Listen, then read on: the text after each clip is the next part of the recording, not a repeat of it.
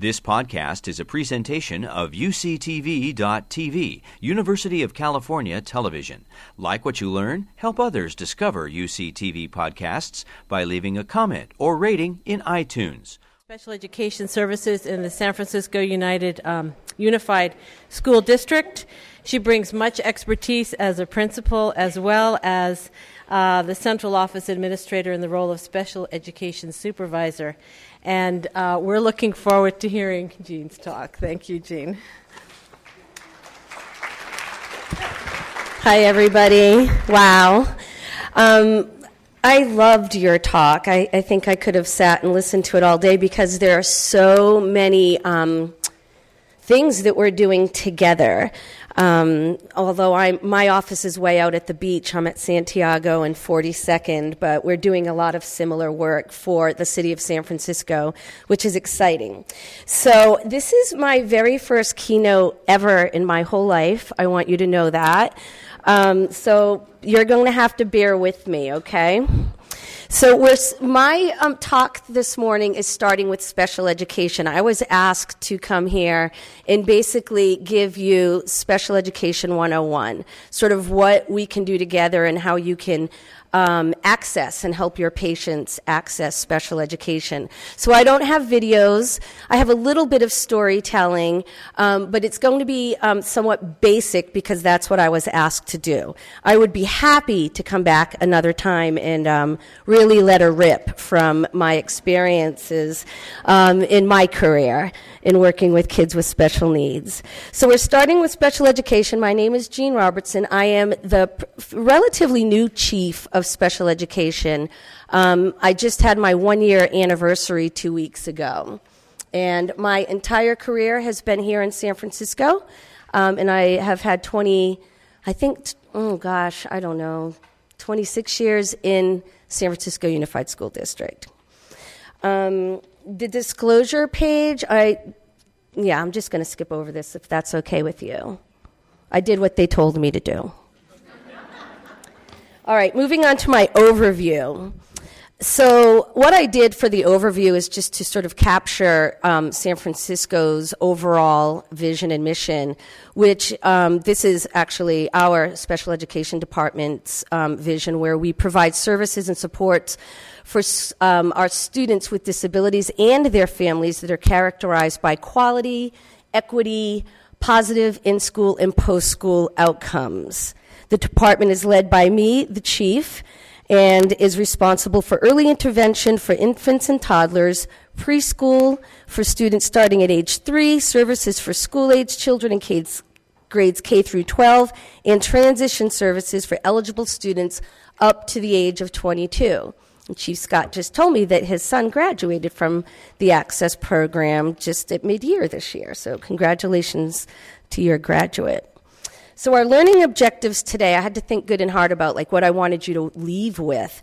And so I decided that the brief description was important and it's vital that we each understand our role in Child Find, um, what the assessment process is, um, what an IEP really looks like, and when things, when we're a little bit in disagreement, what the alternatives are um, to uh, come together and, and get through our disputes. And so we call it the ADR, the um, Alternative Dispute Resolution.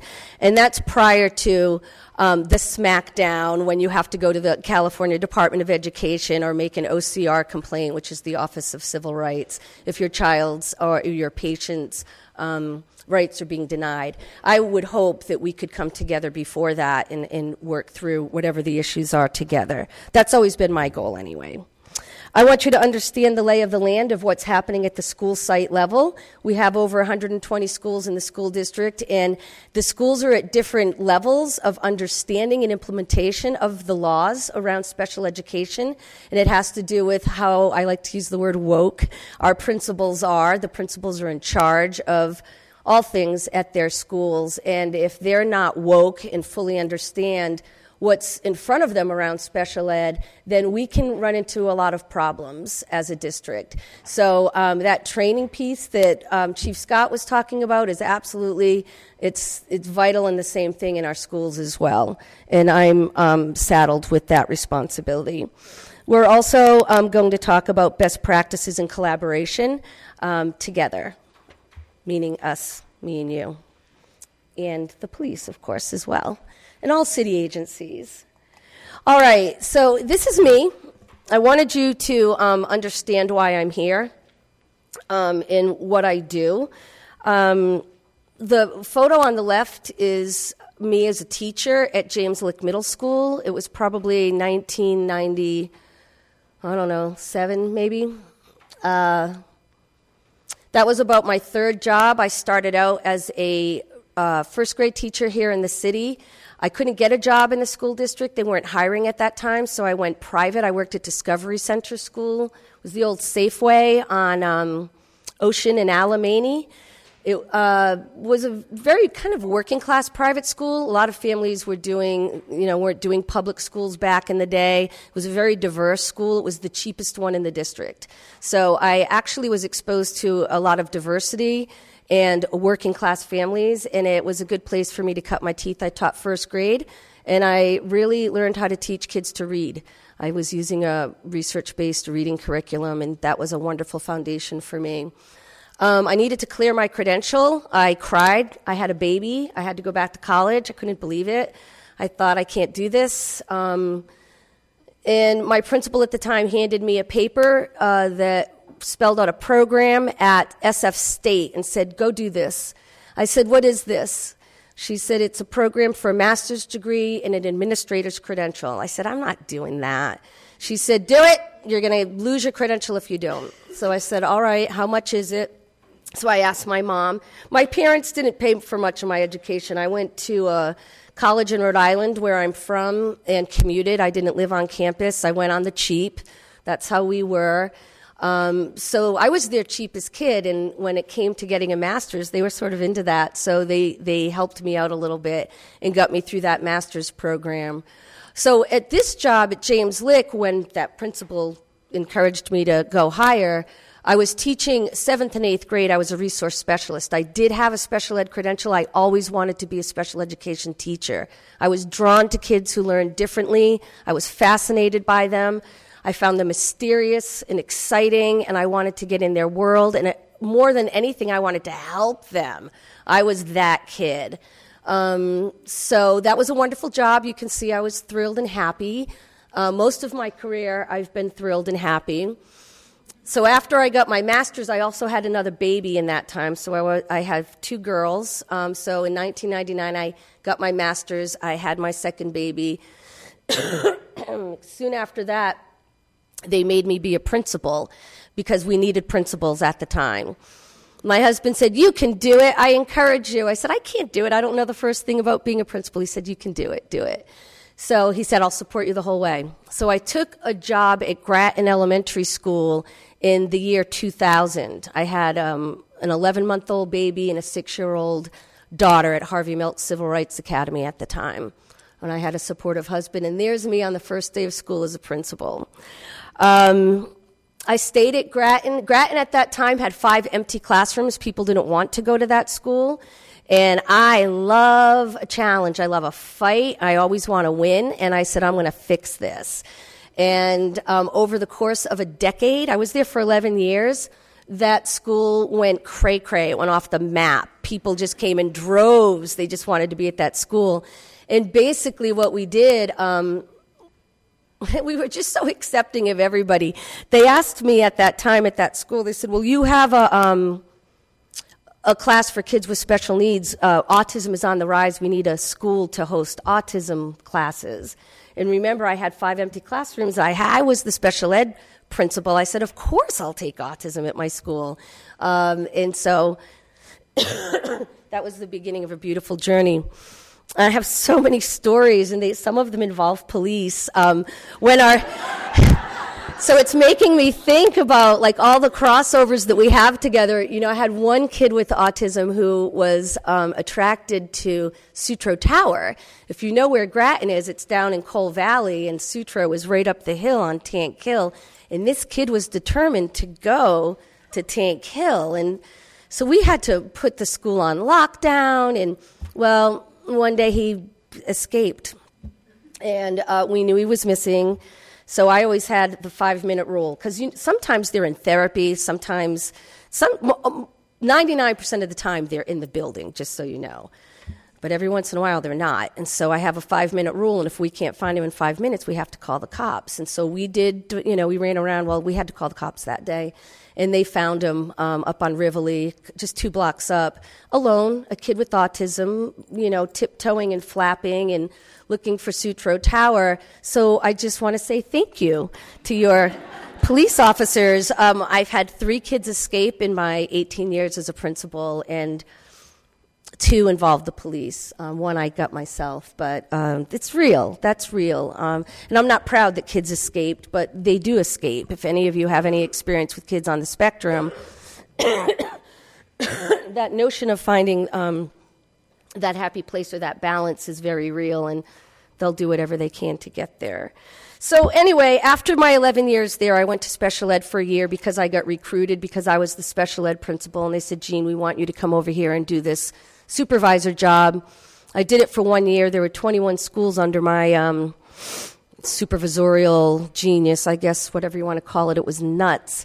One of the schools in that time was Glen Park School, who had had a principal for 29 years, and they had two special day classes. And when I went to that school and I saw the conditions at Glen Park School um, compared to the conditions at Grattan School, I, I, I just felt such a compelling draw to go back to a school and help that community build and grow a program that is noteworthy in a positive way.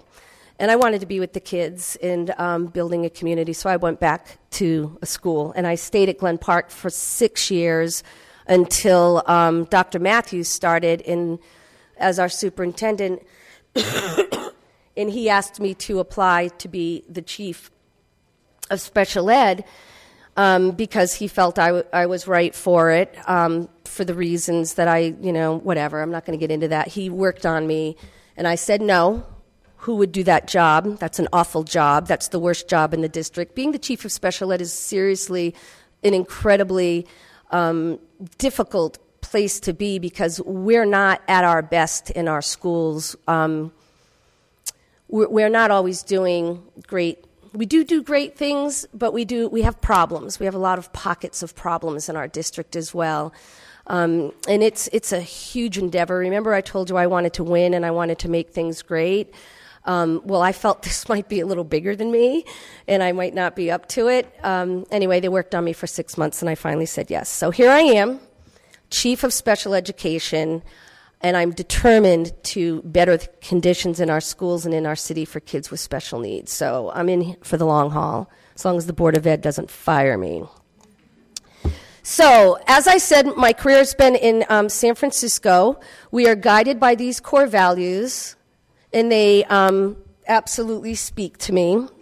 Um, just seeing if there's anything else here. No, we're going to move on because we're making up some time.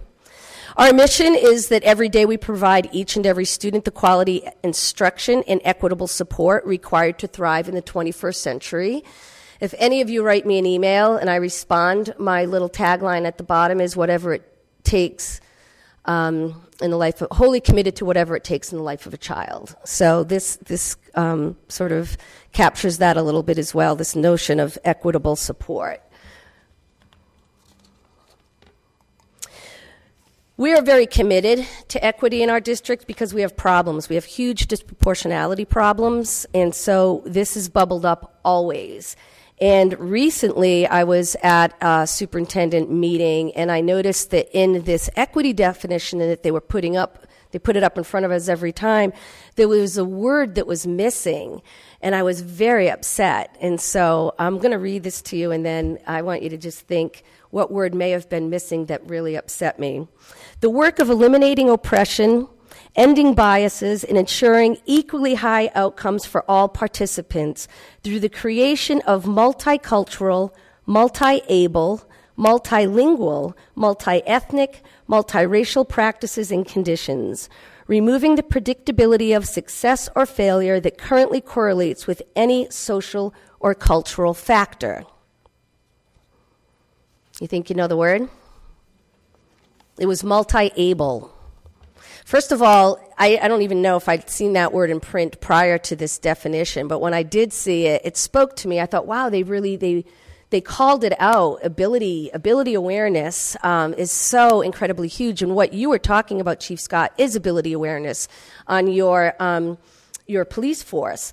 Well, my my school force, whatever you want to call it, um, you know that's the that's the vital work that I have to do is because there there are teachers of different levels of understanding around ability awareness. Um, so that that's part of my vision um, in the work that I'm going to continue to do over the course of the next several years. Um, Vision 2025 is reimagining public education in San Francisco for a new generation. This is a document. It's more than a document. I mean, it's captured in a document, but this was a process that took place under the direction of Richard Carranza, who was our superintendent several years ago. I loved Richard. Um, I love most people. I'm one of those people. I, I get fired up and inspired. Um, I loved the work in Vision 2025, and there's a lot in it. And I was going to sort of bust out some of what's great in it today, but I, I need to cut back a little bit on time, so I'm not going to go too into it. I think that you're going to have these slides available to you, so I encourage you to look into Vision 2025. But basically, what it is is truly reimagining what schools look like and how we educate our kids. Um, I'll just pop this out for an example. You're, you're doctors and clinicians. Um, you, you know so much. When you think about a middle school kid and sort of what's happening in their body around um, not only hormones, but their sleep patterns, I have to question, beg the question, why do we make middle school kids go to school at 7 and 8 o'clock in the morning? When their bodies are so completely upside down and they don't really settle down and go to sleep until midnight or one in the morning. Like that's their rhythm in their bodies. So I would hope that as we go towards Vision 2025, that we're sort of thinking about not only imagining environmental space, um, our time, our time limits on kids, how we get kids to show what they know, why we're still bubbling in bubbles on norm reference tests is just beyond me. Um, kids have multiple intelligences, and it's important that we capture um, their genius and their br- brilliance in a way that they're comfortable um, in what's right for them in, in sharing their brilliance and genius. So I'm going to move on from that. Um, part of the Vision 2025 is the graduate profile. So I'm just going to leave this up here for a minute and let you take a quick look. Um, this is what we're hoping that our graduates will have at the end of their tenure. I love the creativity piece. If that was valued when I was growing up, I, I would have been a genius. Okay, the next slide. Um, these are my friends, just so you know. Uh, these are my kids. And I, I have so many beautiful pictures that capture 18 years of um, running a show in the district, but I had to be really mindful of um, privacy laws. But this is Mr. Scott and his crew, and I, I thought I'd just throw one little slide in there to give you a glimpse of the beauty that I got to spend my days with every day. So you pretty much know what developmental disabilities are, I would hope, but I did capture a quick. Um, definition from the Center, Centers of Disease Control and Prevention. And I'm going to move on. And you know who is, af- is affected. Developmental disabilities occur among all racial, ethnic, and socioeconomic groups. It's an equal opportunity um, condition. Recent estimates in the United States show that about one in six, or about 15% of children aged 3 through 17 years, have one or more developmental disabilities. And these are some of them listed here.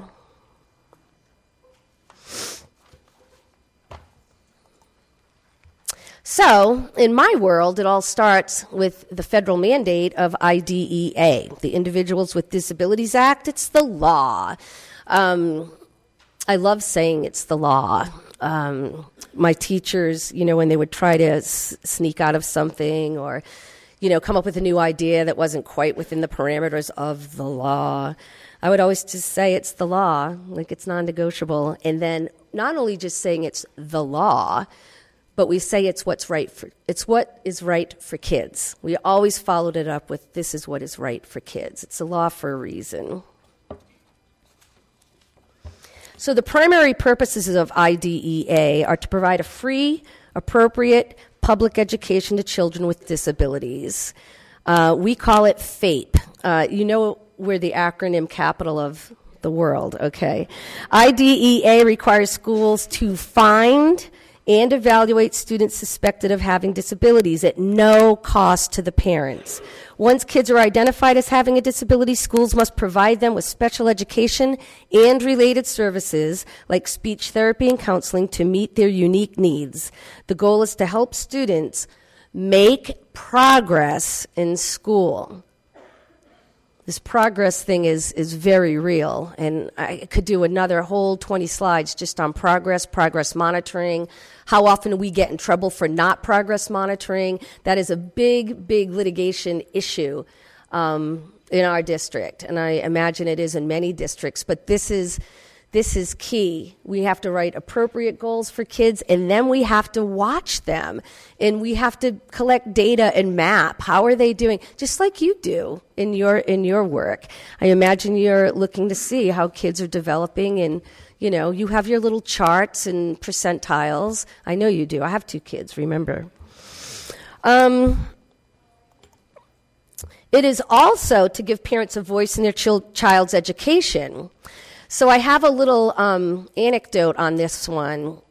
I remember that first slide when I was like in my 20s um, at James Lick Middle School is when I really first started writing IEPs. Prior to that, I had just been a college student and did practice IEPs, and then I taught gen ed for six years in the first grade. So when I went to the middle school, I had to start writing IEPs, and um, oh, I thought I was great at IEPs. You know, I'd sit there and you know, connect with the family and talk about the kid. And after one IEP, um, my partner, the school counselor, Paolo, I'll never forget him, he's a good guy.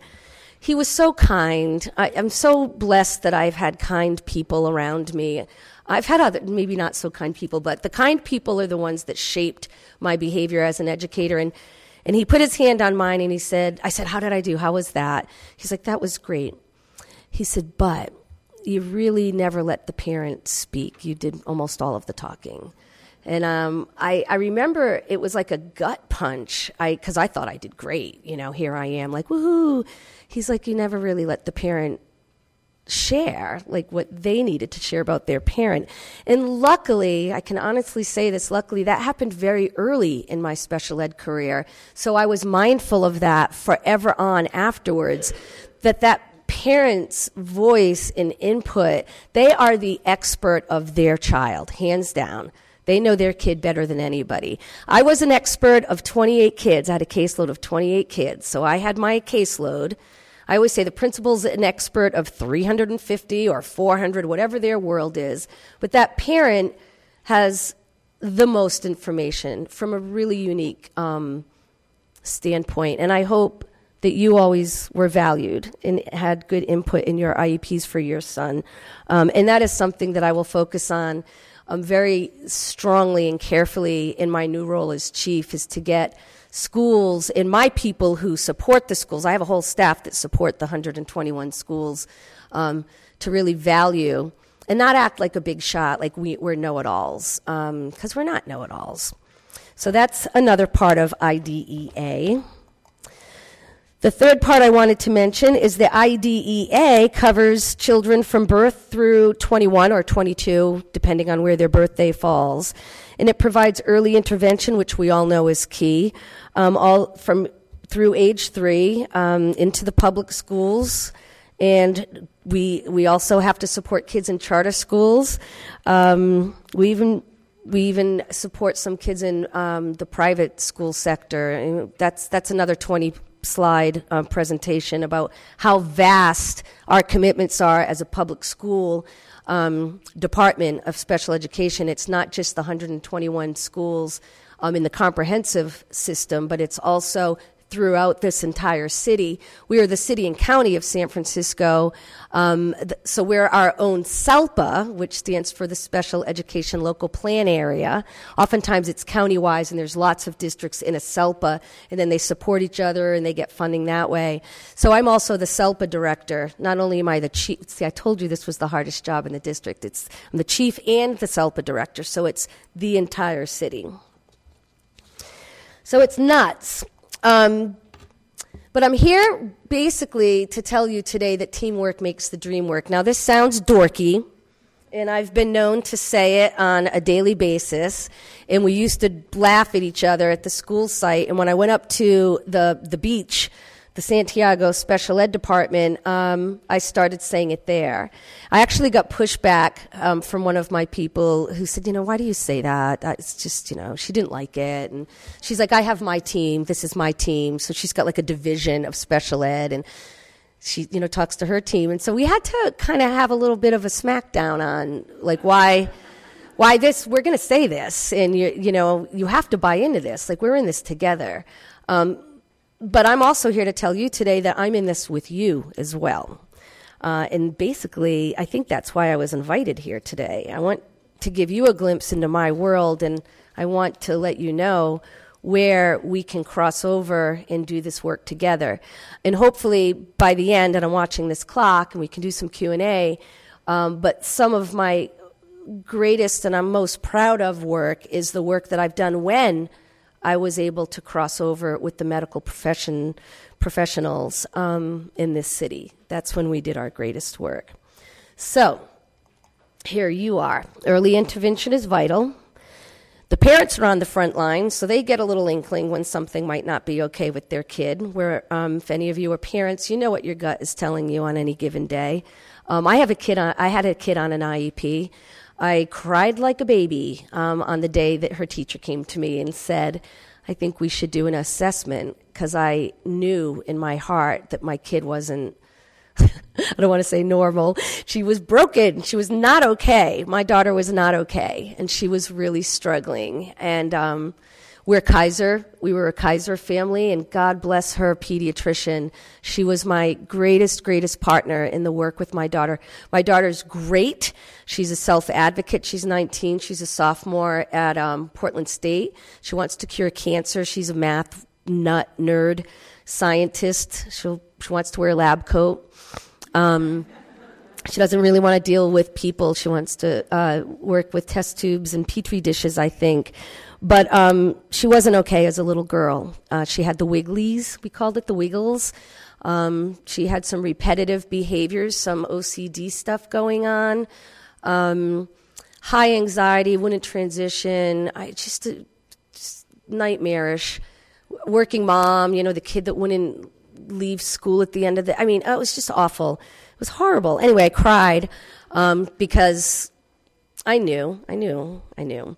So we got her assessed and um, plugged her into a resource program where she had an advocate, and she got a lot of help with her um, executive functioning, and um, she, she she just became i didn't have to do it. I, my parenting stopped basically at that point and she took off on her own once she knew what her conditions were. I remember the day too she said i need a therapist. I said go to the wellness center. She went to mission high. I said they have a great wellness center she said, I don't need a counselor, mom. I need a therapist. I was like, oh. I said, well, go call one. You know, I was like, huh, I work all day, sister.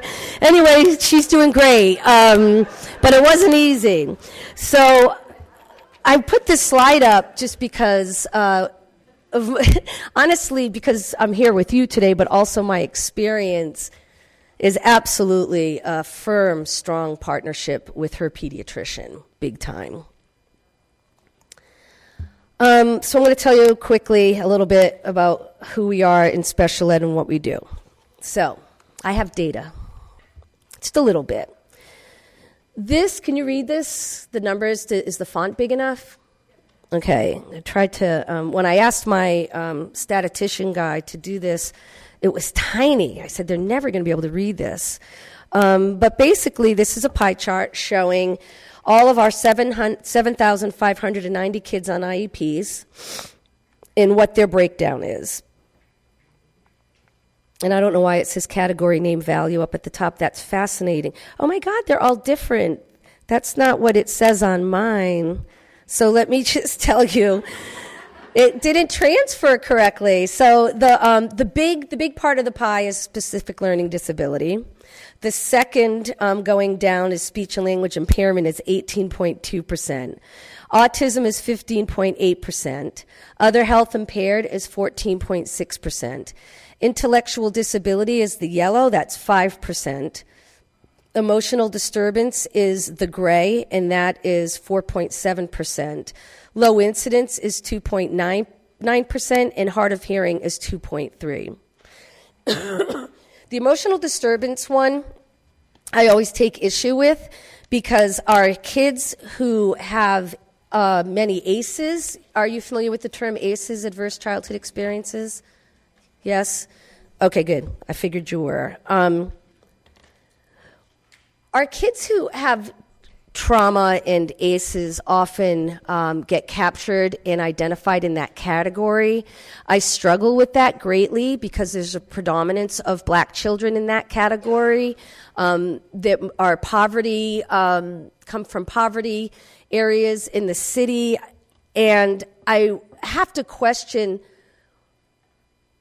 whether or not our conditions on the general ed side and the safe and supportive school side, the work of my dear friend and partner Kevin Truitt, um, if we're not doing enough there. If we did a better job on the front end, um, creating conditions to address ACEs in our schools, then I have a funny feeling that that data point would be less. So that's um, something that I'm very mindful of and I'm going to be working on. Unfortunately, Kevin tells me he's retiring soon, and I'm very sad about that because we have a lot of work to do together still. All right, moving on to the next slide educational setting. So now you know we have 7,590 um, kids on IEPs, and in the big gray spe- uh, space here is the RSP program. So about 60% of our kids are in the RSP program, and in the yellow, 17 almost 18% are speech and language only. So about 75% of our kids are, in, are all general ed. We consider them general ed kids. The orange is special day class, and the blue is, are kids in non public schools. That's another conversation. There's a lot going on with our kids in non public schools. Um, and it's actually, well, it's another, that's 20 more slides. I'll come back next year and we'll talk about that. Kids on the autism spectrum. So at the bottom of this, on the left hand side, is the year 2000, which is the year I started at um, Grattan Elementary School. And I believe in about 2004 is when we got our first class for kids with autism that was specifically for kids on the spectrum, was at Grattan. Um, and here we are today at 1,241 kids. And we have, we have autism focused classes throughout the district now. It's on the rise. And it's not just because we're better at diagnosing, trust me. I've spent my, the last 18 years of my life immersed in a K 5 educational setting, and I can tell you that Asperger's and autism is increasing. First hand experience. Don't even argue with me. All right, the ethnicity of our students, and I had to put this in because of um, my concerns around disproportionality. Um, back to the emotionally disturbed and the ACEs, and um, we are just over identifying um, kids of color, and it's a problem in our district. At the same time, we, uh, we can miss kids um, with uh, discrete learning disabilities because we don't want to over identify. We have a lot of work to do in the area of disproportionality. We're being watched by the state, and we um, do a lot of work cross departmentally to address this. Have we banged it home yet? No. I'm still in the game. Uh, there's a lot of people who are focused on this, and we will continue to take it on. So, now that parents know that they may have a kid who has been identified, they have to enter into the world of special education. Our reputation is not stellar, let's all face it. People talk about special ed, I know they do. Um, and so this is where I'm going to appeal to all of you today. Child find. It's a process that requires us to identify, locate, and evaluate our children with disabilities residing in our jurisdiction. The obligation includes all students who attend private, including religious schools, migrant or homeless, students who are wards of the state, and students with suspected disabilities who are still advancing in grade levels. I think it's worthy to note that you're on the front lines. We went that slide in the back. If you have even an inkling of suspicion, you should bust it out and you should write a letter to the principal. You should encourage the parents to get into the schools. Um, not every principal receives those letters from doctors or parents in a way that's lawful um, because they're not schooled correctly in the law. That's my job. It doesn't mean that you don't do it or or you get frustrated in the process. Um, and later on, in a couple more slides, I'm going to show you some um, resources in the city um, that you can you should have on your Rolodex, so that if a parent comes back to you and says they hit a snag or they hit a roadblock or something didn't happen, then you need to go to the next step um, and, and just push and push and push. Um, when we get a letter from a doctor that says do an assessment on this kid. More often than not, I'll be honest with you, when you wrote letters to me and told me about your patient and it was my kid, I was like, mm hmm. More than likely, we had already had a couple of meetings on the books and we were maybe even in process or ready ready to go. We're in cahoots, in other words. Very seldom does something come out of left field and I'm like, yeah, no, that's ridiculous.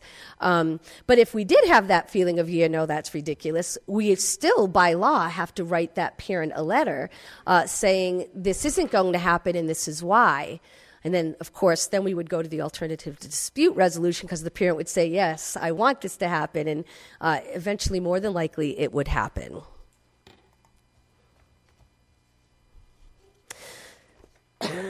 Excuse me. So, the referral, um, well, we just talked a little bit about the referral. Basically, make the referral, don't hold back. I'm moving a little quickly because I want to make sure we have time for Q&A. Um, navigation is key, and this is again, you're going to need a, um, a support person along the way. Um, so it's it's important that you have those resources to direct parents accordingly, and I'm going to give you some before we leave today. Um, anybody basically can ask for an assessment. Obviously, the parent, um, a caregiver, um, a teacher, uh, the principal, uh, the doctor, all of that. A child, you know this, I hope you know this already, but a child with a disability may be eligible for special education um, if they meet the criteria under one of these 13 disabilities. The IEP, the IEP. The bottom line is the IEP is the meeting where you all come to the table. Um, obviously, I, I, can't say that I've ever had a medical professional at the table. I have absolutely called a doctor. If I get um, a release of information, we'll skip over that slide, it's a few more ahead. Um, if I get the release of information, if a parent wants us to talk to one another, we absolutely will and we should. And all of your um, great information will be considered and brought to the table when we're creating a program for a child. An IEP is not just a meeting, it's a process anybody on the team can say, oh, it's time to meet again, or I have some concerns, or I'm not sure if that's an appropriate goal, or. Um, so we try to consistently bring the team together um, for what's right for a kid. Uh, so it's sometimes it can get nutty. People want part six, part seven. That's when uh, we start to not get along very well with each other. There's a sweet spot in there. I would encourage um, parents and educators to find the sweet spot so that we're not we're not burning each other out. Services. An IEP may include specialized academic instruction, related services, the use of supplementary aids and services, curriculum accommodations and modifications, which is huge and has been underutilized, in my opinion. I want, I want the teachers and the principals at the schools to get more creative with accommodations in the classroom, and a range of other services individually designed to provide educational benefit. The least restrictive environment is the general education setting. We try, I think the next slide sort of has a picture here. Um, so the least restrictive is gen ed with some supports, and then it's gen ed with some push in with a, a, special ed teacher in the room helping out. The next level is general ed, where you get pulled out for some intervention, so maybe some daily reading intervention to bolster your reading. Um, we have self contained classrooms where kids spend more than 50% of their day in a special class, but we always should be pulling them out to the greatest extent possible to be with their peers on the other end. Um, there are special day schools. Uh, we don't have any necessarily in our district, but they are in the non public range. That's our non public schools. Some kids have to go to residential treatment centers. Um, I don't even want to discuss detention facilities. I have had students um, go to ju- the Juvenile Justice Center. It breaks my heart. Luckily, I'm a street soldier, having worked with Joseph Marshall. Do you know Joe Marshall? Thank you, street soldier. Um, back in the day, the best, that was the best training I ever had. Training, I'm telling you, it's, it's real. You know that. And lastly is um, hospital and homebound. And we work. When I was at Grattan, we had a ton of kids up at UC up the hill in the oncology ward, or we had siblings of kids in the oncology ward, and we told spaces at Grattan School so the families could have access to a little neighborhood school. And so we did some great work um, crossing over. I learned a lot about what that's all about. So this just sort of spells out um, the greatest access to um, general ed. I'm going to move on because we're almost done. All right, you guys need to know this. This is important for you because you're, you're on the front line with the parents. They have to have meaningful parent participation. So you need to school them on that and remind them that if they're going into an IEP, remember my story when I talk too much. Um, there are teachers out there who are still talking too much because I haven't trained them yet. Um, parents trained me. I want to be honest with you. The parents in this city have schooled me on so, so, so, so much in my career. Um, so the parents can be their own best advocate and say, uh, it's my turn to talk, or you need to consider my input, uh, you know, and kind of advocate for themselves. The next parent right is prior written notice. If they ask for something, um, we need to write back to them. So, for instance, that referral, if they want a referral and the school absolutely thinks there's no referral necessary, we don't just say no. We have to write back to them officially and tell them why we don't think it's um, necessary. If they ask for their own iPad, um, and we don't think they need their own iPad, which, by the way, that's not even an issue anymore because almost all kids have access to iPads all day now anyway. Um, anyway, we would write back to them. So prior written notice, um, they have to get everything back in writing. And when there's a disagreement, there is um, an absolute avenue for them to take. It's called ADR, Alternative Dispute Resolution. Progress monitoring. We already talked about the importance of that, so I'm not going to read that slide. You know that our job is to monitor their progress and to readjust as necessary. If we're not progress monitoring, then we're breaking the law. And you need to tell the parent to call us out on that. And then we're going to come to an agreement of how to move forward together. Release of information can go both ways, obviously. So that needs to be a thoughtful discussion with the parent as to whether or not you want to sign off on that. Um, it's, it's, it has to do with trust, in my opinion. So if a family is feeling that there's some trust on the other side at the school, um, as I said, I was that special ed principal. I think I did gain the trust of many of my families, or if not most of my families, and we were able to do great, great things together for their kids because we trusted each other. But I don't take for granted that that isn't always the case. Just know that that's out there. I have three final slides. I'm part of our Children, Our Families Council in San Francisco. Are you familiar with that at all, Chief Scott? Um, it's a coming together of city agencies. It's uh, basically the mayor and the superintendent, and we're um, popping out certain issues and we're wrapping around it as a city together. Um, we've been looking at attendance since I've been chief.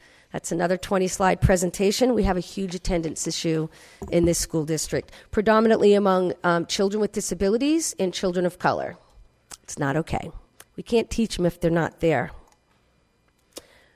This is me, special education department.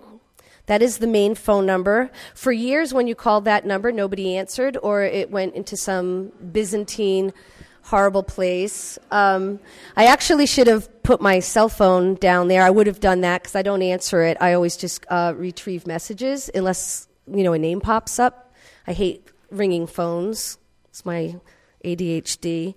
Um, anyway, we're on uh, the um, website. At, we're Robertson J1 is my email. RobertsonJ1 at sfusd.edu. We can talk about that more. This is the slide that you need to have.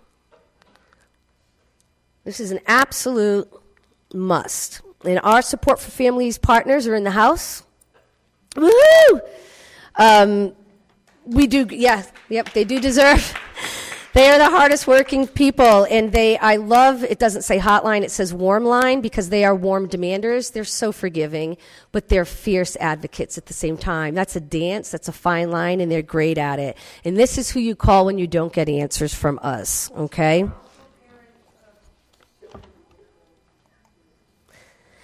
And so this is my final slide. Your timing is perfect. So I just want you to know that this little guy um, is doing a timeout, and he is chewing a chew stick, as you can see, and he's absolutely fine and happy and got right back into the class. But this isn't acceptable on so many levels and in so many schools. And so it needs to be acceptable because that's what he needed in the moment. His timeout needed to be upside down with a chew stick. Um, so just remember that accommodations are key. Um, I'm sorry I had to go a little fast at the end, but I want to thank you for your attention, and I'm happy to be a partner with you in this work.